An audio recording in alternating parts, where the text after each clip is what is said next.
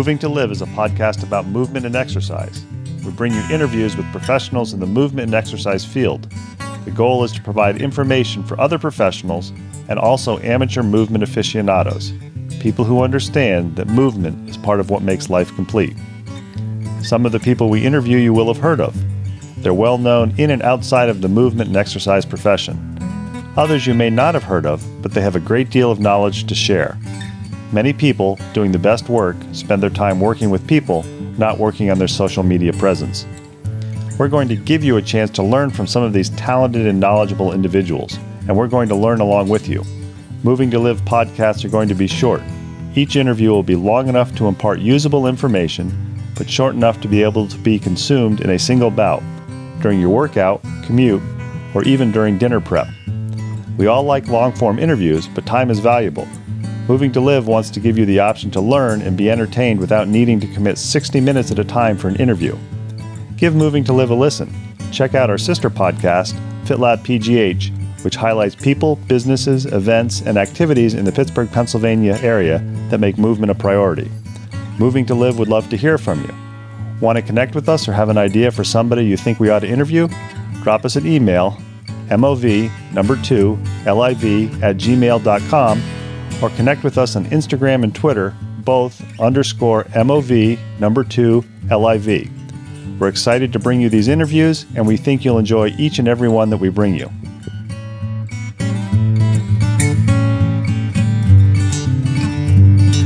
Moving to Live and our sister podcast believe that movement should be treated as a lifestyle, not just an activity. Moving to Live brings you interviews with a wide variety of movement professionals. Our goal is to break down knowledge silos and bring you information about moving better, moving more frequently, and moving in different ways. If you like what you hear, leave us some feedback via Apple Podcasts or whatever podcast app you're listening to. If you have an idea for a guest, drop us an email. Today's guest comes compliments of an introduction by Joe Bauer of the All Around Joe podcast. Check that out for another interesting podcast. Our guest today is a doctor of chiropractic medicine. In addition, she works as a CrossFit gym owner and as a CrossFit competitor. She's somebody who really takes to heart the ethos of moving to live, that movement is part of what makes your life complete. In this upcoming part one of the interview, we're going to find how she went from being a high school athlete in multiple sports to what she does today as a doctor of chiropractic medicine, a gym owner, and a competitor and a lifetime mover. I think you'll enjoy it. Today, we are here with part one of an interview with a chiropractic physician, Dr. Carla Wolford from Moorhead, Minnesota. She has a little bit of an interesting story, I think, from chatting with her for a few minutes before I convinced her to appear on the podcast. And she's also involved in, is the owner of a CrossFit gym and is a CrossFit competitor. So, Dr. Wolford, thanks for taking time during your lunch hour to talk to Moving to Live. Thank you for having me. I always start the Moving to Live interviews by asking people to tell me what's their elevator spiel or 30 minute or not 30 minute 30 second speech. So if you see somebody and you're wearing an elevate human performance crossfit or elevate human performance your chiropractic practice uh, shirt and somebody says what do you do? What's your spiel? Where you explain to them this is what i do and possibly get them as either a client or a patient. Well uh, in a world where upwards to 80% of people are overweight and unfit, we define uh, that at Elevate Human Potential. So, whether you're looking for exercise, fitness, nutrition, or whole body care, we offer that for you. Uh, we don't limit your care via your insurance. We literally go and work and treat the person.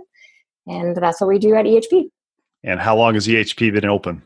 Uh, just over four years. And I'm sure there's an interesting story about how you came to this point. And we always like to start at the beginning. So, when you were growing up, I understand from reading your bio, you are a Minnesota native. So, when you were growing up, were you active as a kid, possibly as a cross country skier or some sort of uh, indoor team sports? you know, I wish I cross country skied when I was younger, but uh, I was involved in all sorts of activities and sports and wanted to literally be in everything. Um, I wanted to be good at everything. And I think that's why CrossFit suits me so well because it's so many different things. But uh, in high school, I played volleyball, basketball, and track, and then I played club softball in the summer.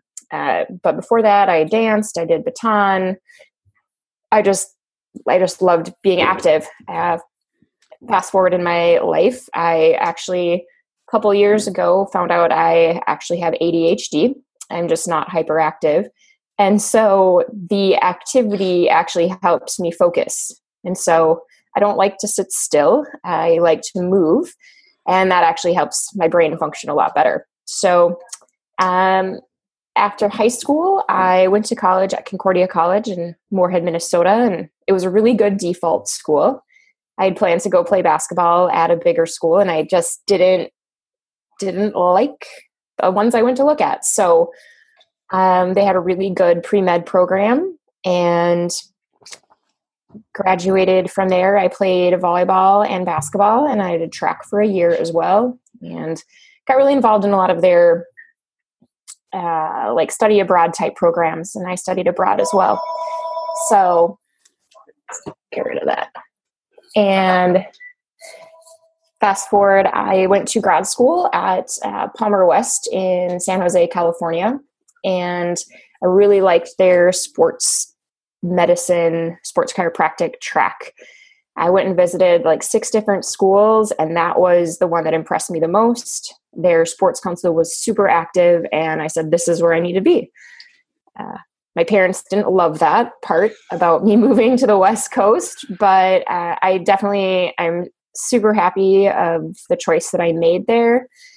And um, yeah, I, I was able to go um, do a residency uh, at uh, down in Temple, Texas, at the VA hospital down there, and then I finished up my preceptorship in Vail, Colorado, and uh, yeah, I in the meantime, I guess, while I was finishing up my doctorate, I went back and did my master's in sports science and rehabilitation, and liked to with that figure out how do I bridge rehab to performance? And that was my big project. And I uh, did that as a strength coach at the University of Colorado.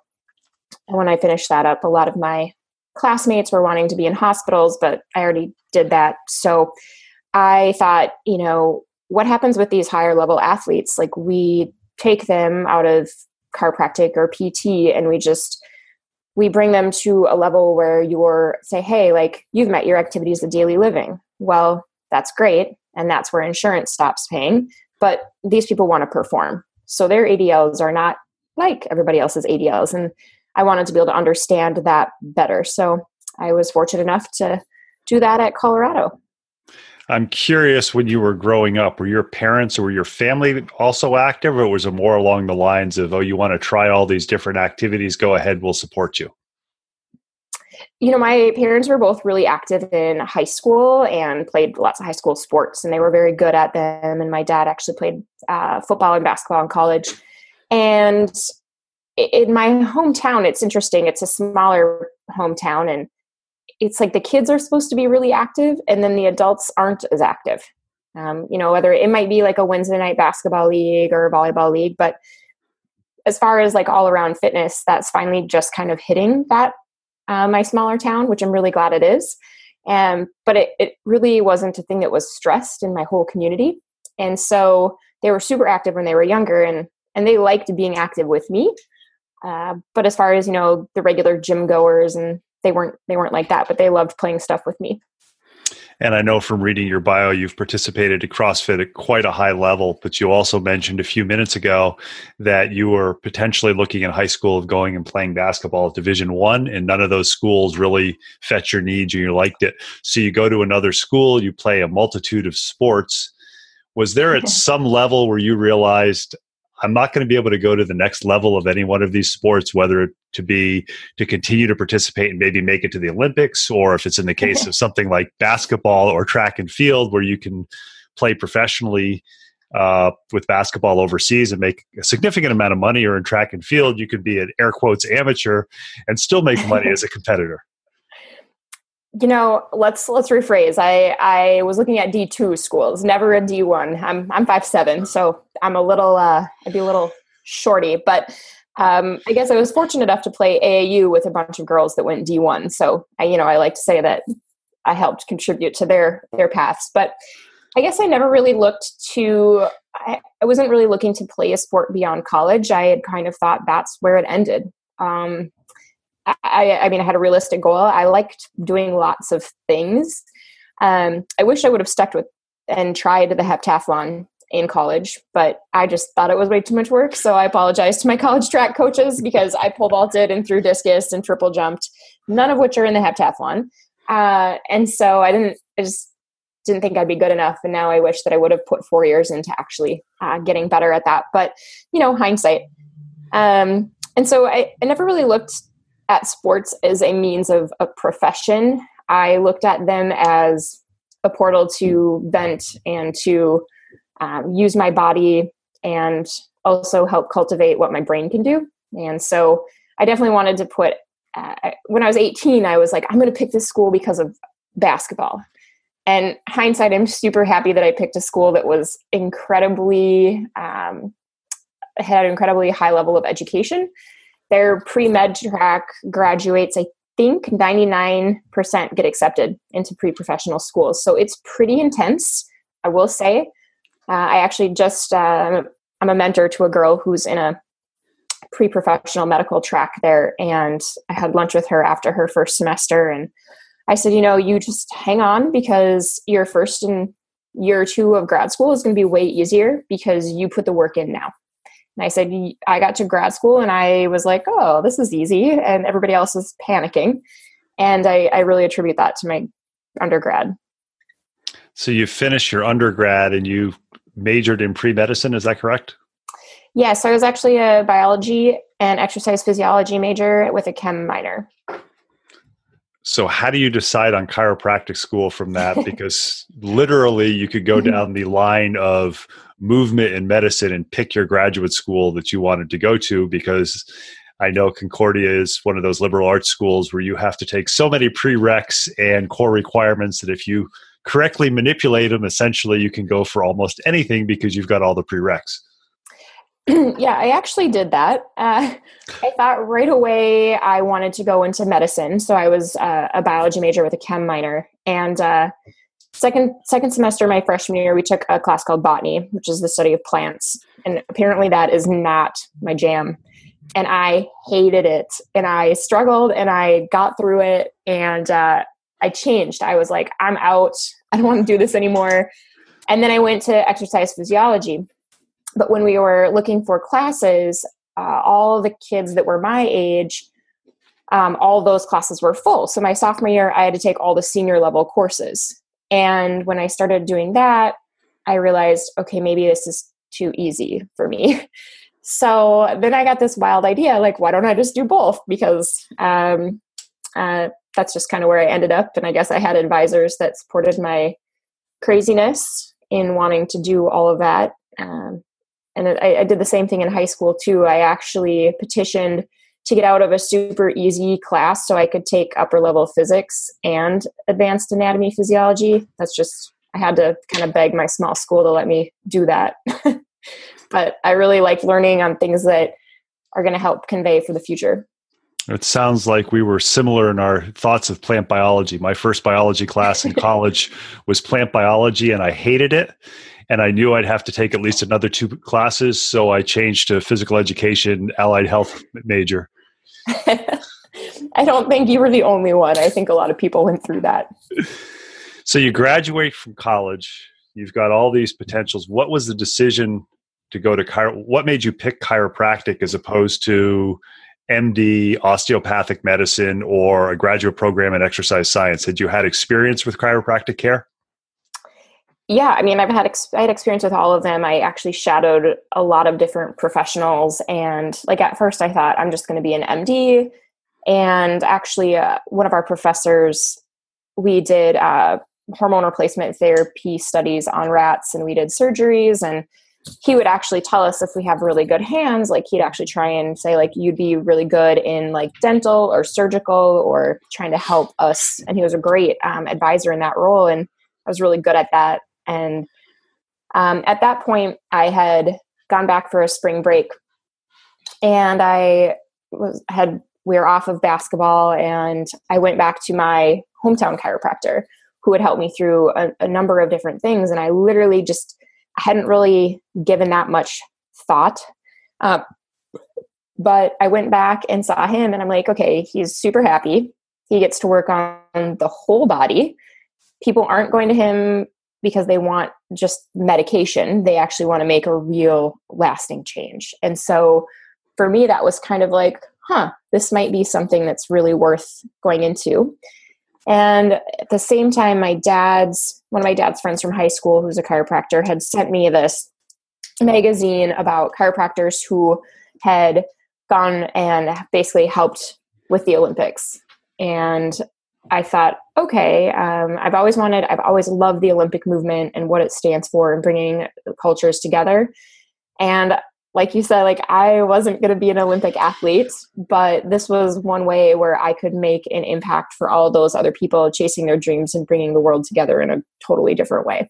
So that's that's the path I chose.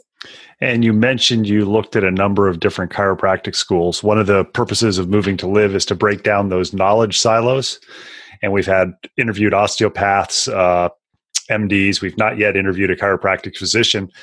What are the differences between chiropractic schools? I mean, why do you pick? Why would one pick one over the other? I know some in some cases with uh, medical schools, you pick it because of the professors or because of what they specialize in, or possibly because it's the only one you get into. Is it similar in chiropractic schools? Yeah, and the when I was applying, there were 16 schools, and now there's got to be over 20 because there's a, a, couple new ones that have popped up. Um, you know, with chiropractic schools, you need the prerequisites very similar to pre med.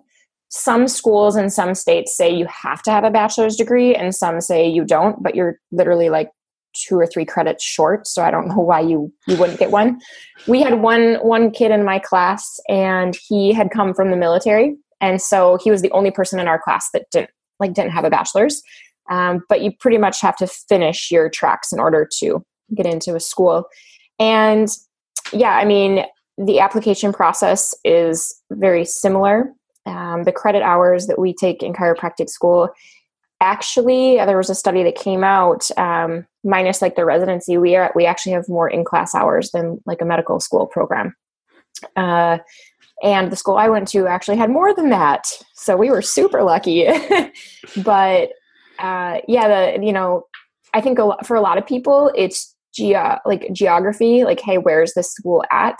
Um, i'm back here in minnesota now and one of the reasons i wanted to go away from here was i wanted a different viewpoint and uh, where I went at Palmer West was super evidence based and uh, not very theory based. I mean, we all learn our general principles and our hardcore sciences, but um, some of the other Palmer, the other Palmer school in Davenport is a little bit more theory based, where we're very evidence based.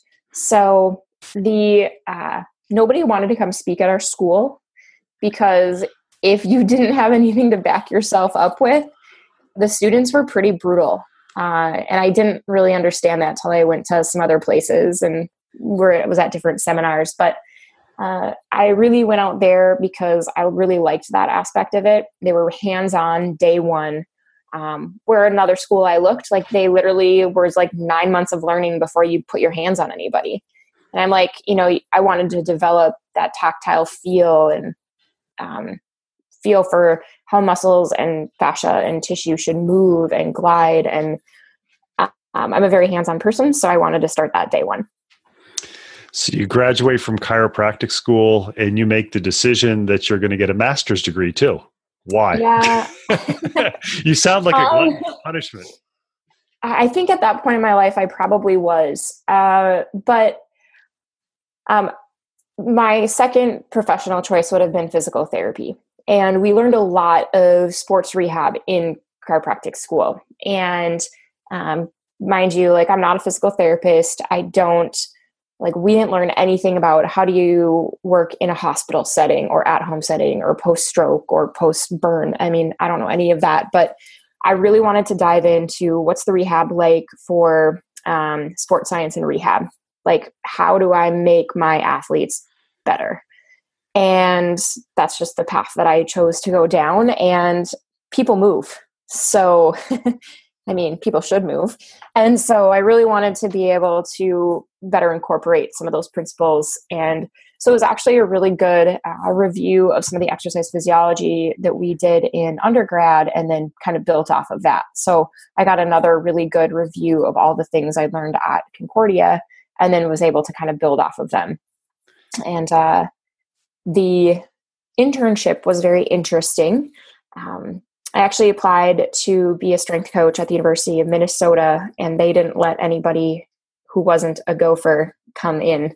And so the University of Colorado accepted me, and they were kind of like, You have a doctorate. Why are you wanting to do an unpaid internship here?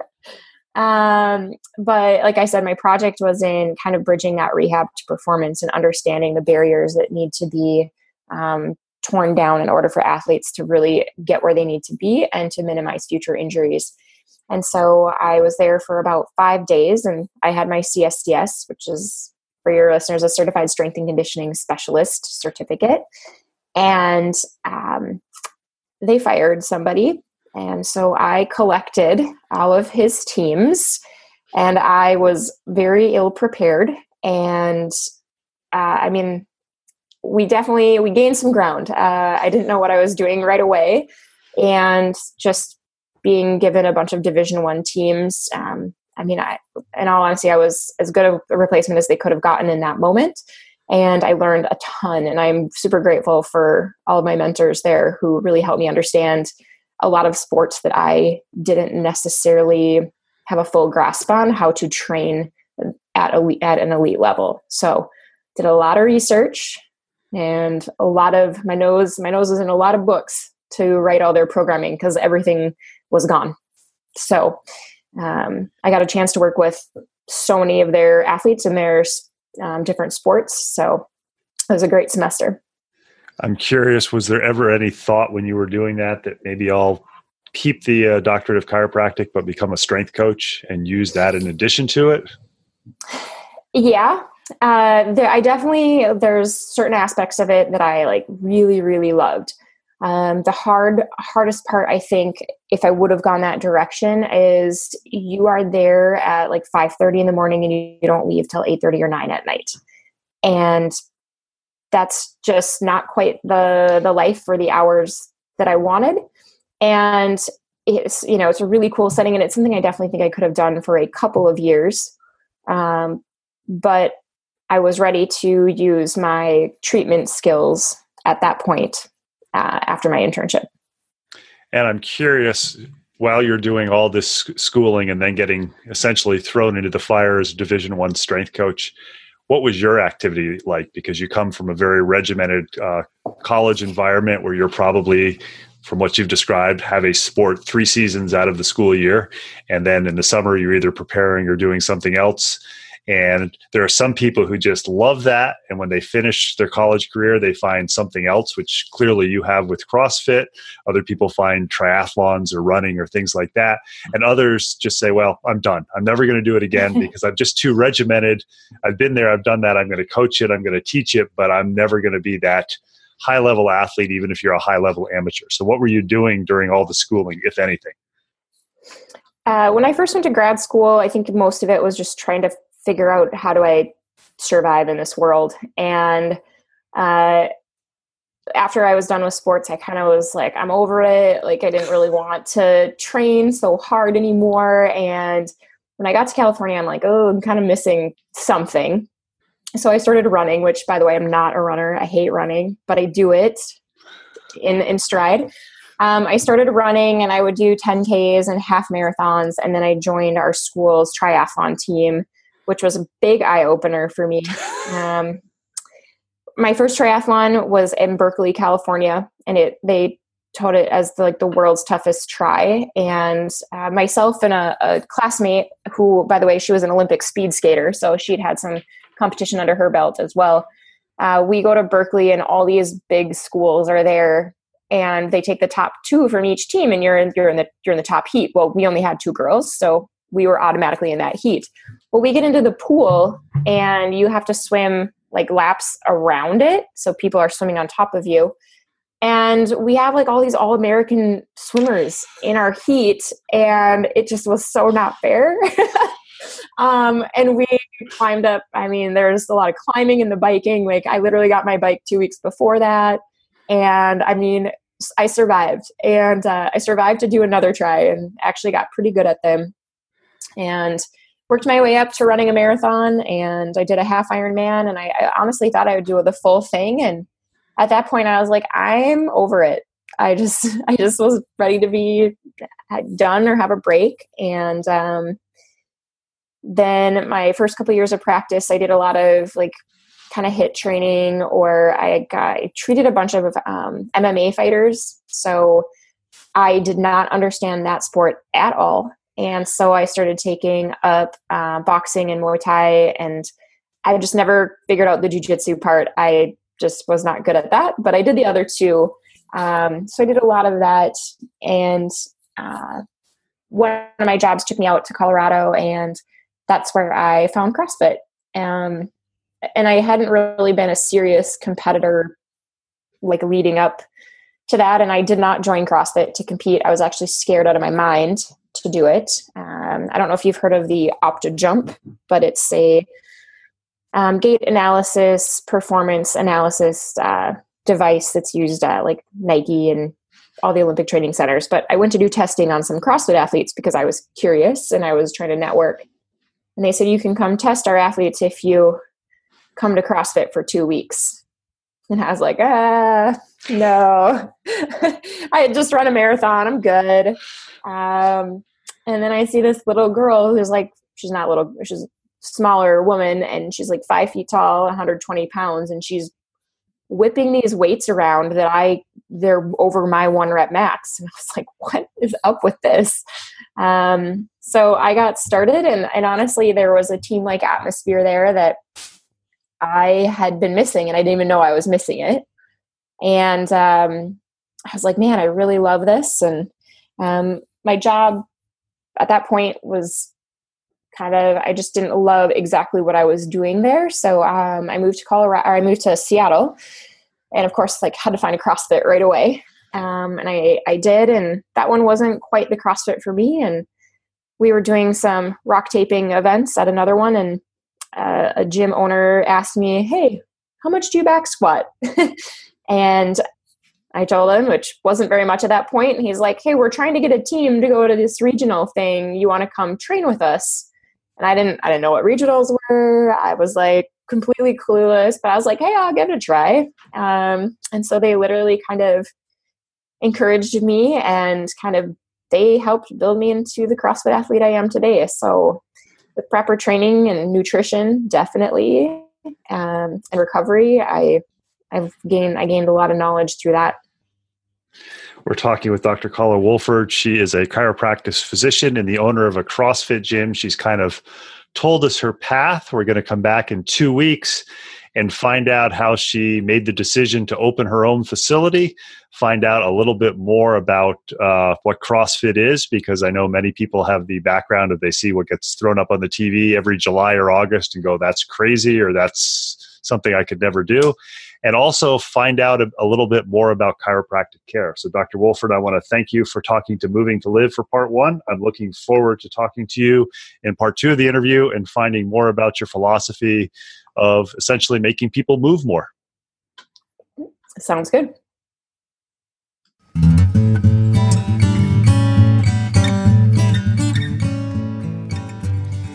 Thanks for listening to the latest episode of Moving to Live. Make sure you check out the show notes for contact information for our latest guest, as well as links about all the things we talked about. Intro and exit music is Traveling Light by Jason Shaw. You can subscribe to Moving to Live on Stitcher, Apple Podcasts, and Google Play and be notified about new episode releases. Have any questions, comments, or suggestions? Drop us an email, MOV number 2 LIV at gmail.com. Connect with us on Twitter or Instagram, both underscore MOV number two LIV. Please tell your friends about Moving to Live. It's a go to place for information for movement and exercise professionals and amateur aficionados who understand that movement is part of what makes your life complete. Until next week, keep on moving.